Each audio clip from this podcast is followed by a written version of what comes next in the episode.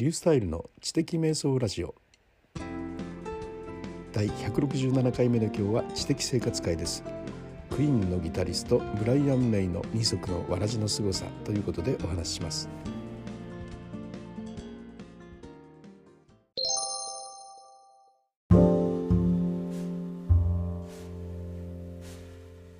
ちょうど2年ほど前ということになります。まあ、2年ほど前といっても昨年の1月1日の話なんですね。えー、2019年の1月のお正月のお話なんですけれどもブライアン・メイですね。クイーンのブライアン・メイが新曲を出したんですよ。1月1日にね。さてこのことがなんで私が今頃話してるのかというとねもちろんそのクイーンのブライアン・メイが好きということもありますけどもいやとんでもないこととちょっと絡んでるということでね、まあ、とんでもないってあの事件でも何でもないんですけどね、え、実はねそのブライアン・メイが21年ぶりにソロ新曲を出した理由っていうのがねすごいんですよ。2006年に遡ります。で2006年にですね NASA があの無人探査機のニューホライズンズっていうのを打ち上げたんですね。それがですね冥王星のさらに16億キロもね遠くにあるウルティマ・トゥーレっていう天体があるんですがそこに接近通過を試みて、まあ、900枚の画像を送ってきたんですがこれが理由なんですね。えなんでそのね NASA の無人探査機がそのねウルティマ・トゥーレという天体に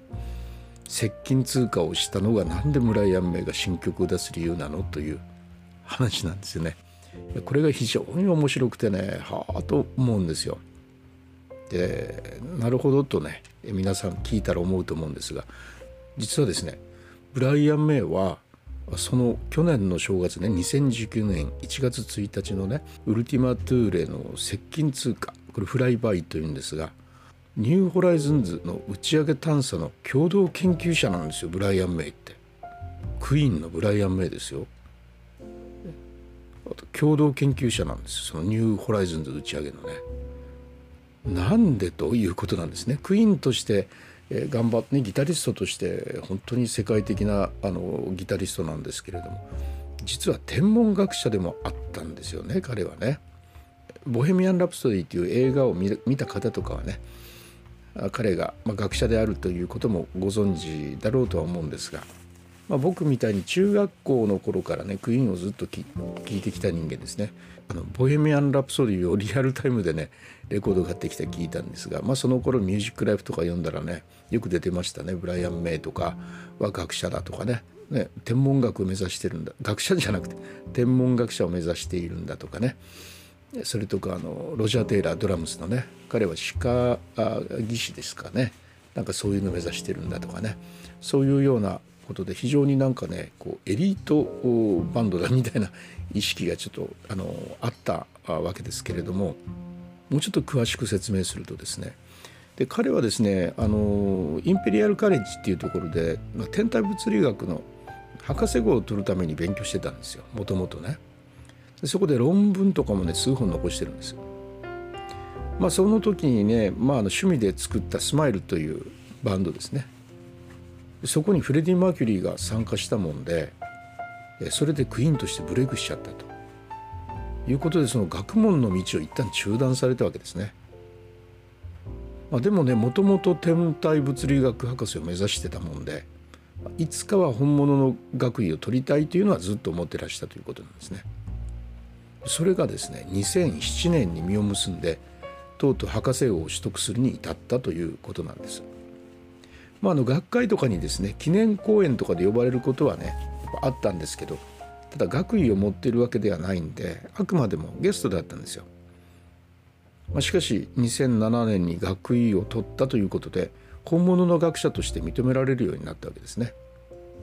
でその後はですね有名な天文学者の方と共著を出したりとかするなどでね天文学の世界に、成果を積み重ねてきたんですよ。その延長に、まあ、このウルティマ・トゥーレの接近通過の偉業を生んだニューホライズンズですねその打ち上げ探査の共同研究者に名を連ねていたというそういうことで、まあ、普通の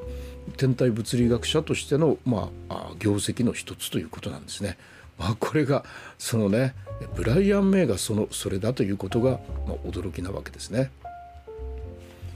新曲はですね「ニューホライズンズ」と言いまして打ち上げニューホライズンズの打ち上げ12年にかかったんですがねその及ぶミッションに敬意を表するために作った歌なんです。でそのね2019年の1月1日にそのニューホライズンズっていうのがね NASA から発信されたんですよ。NASA のねゴダード宇宙センターから披露されたんですねそれがね。でその披露の仕方がすごくて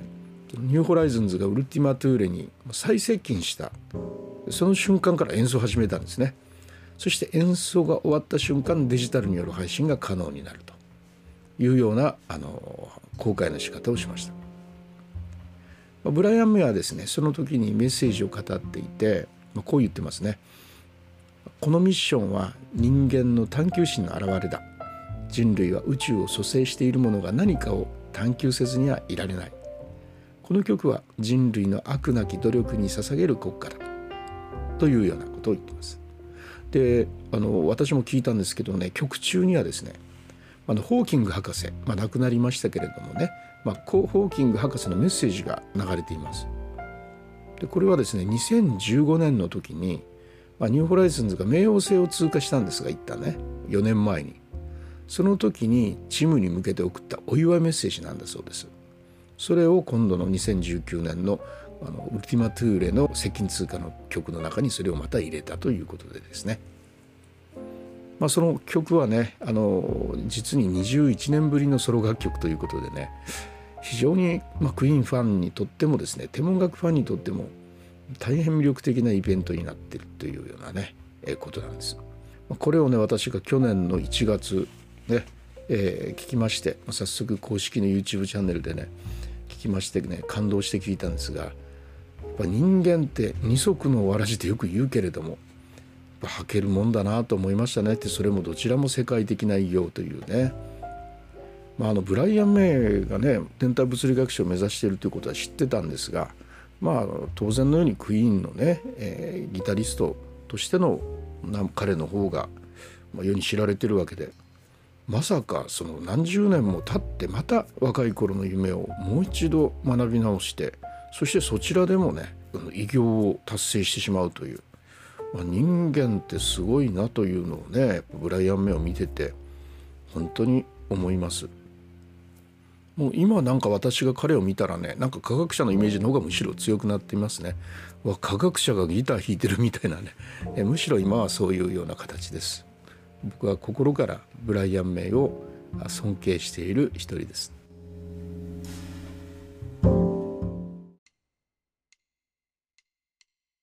はいいかがだったでしょうか。なんで今この時期にという感じなんですが。いや去年のね、まあ、正月の頃をいろいろ思い出していましたらあちょっとねこれに引っかかったと、えー、ちょうど2年ぐらい前のことですね、え、そういうことでちょっとお話ししてみたくなりまして、えー、ポッドキャストで配信をしています。それではまたビュースタイルでした。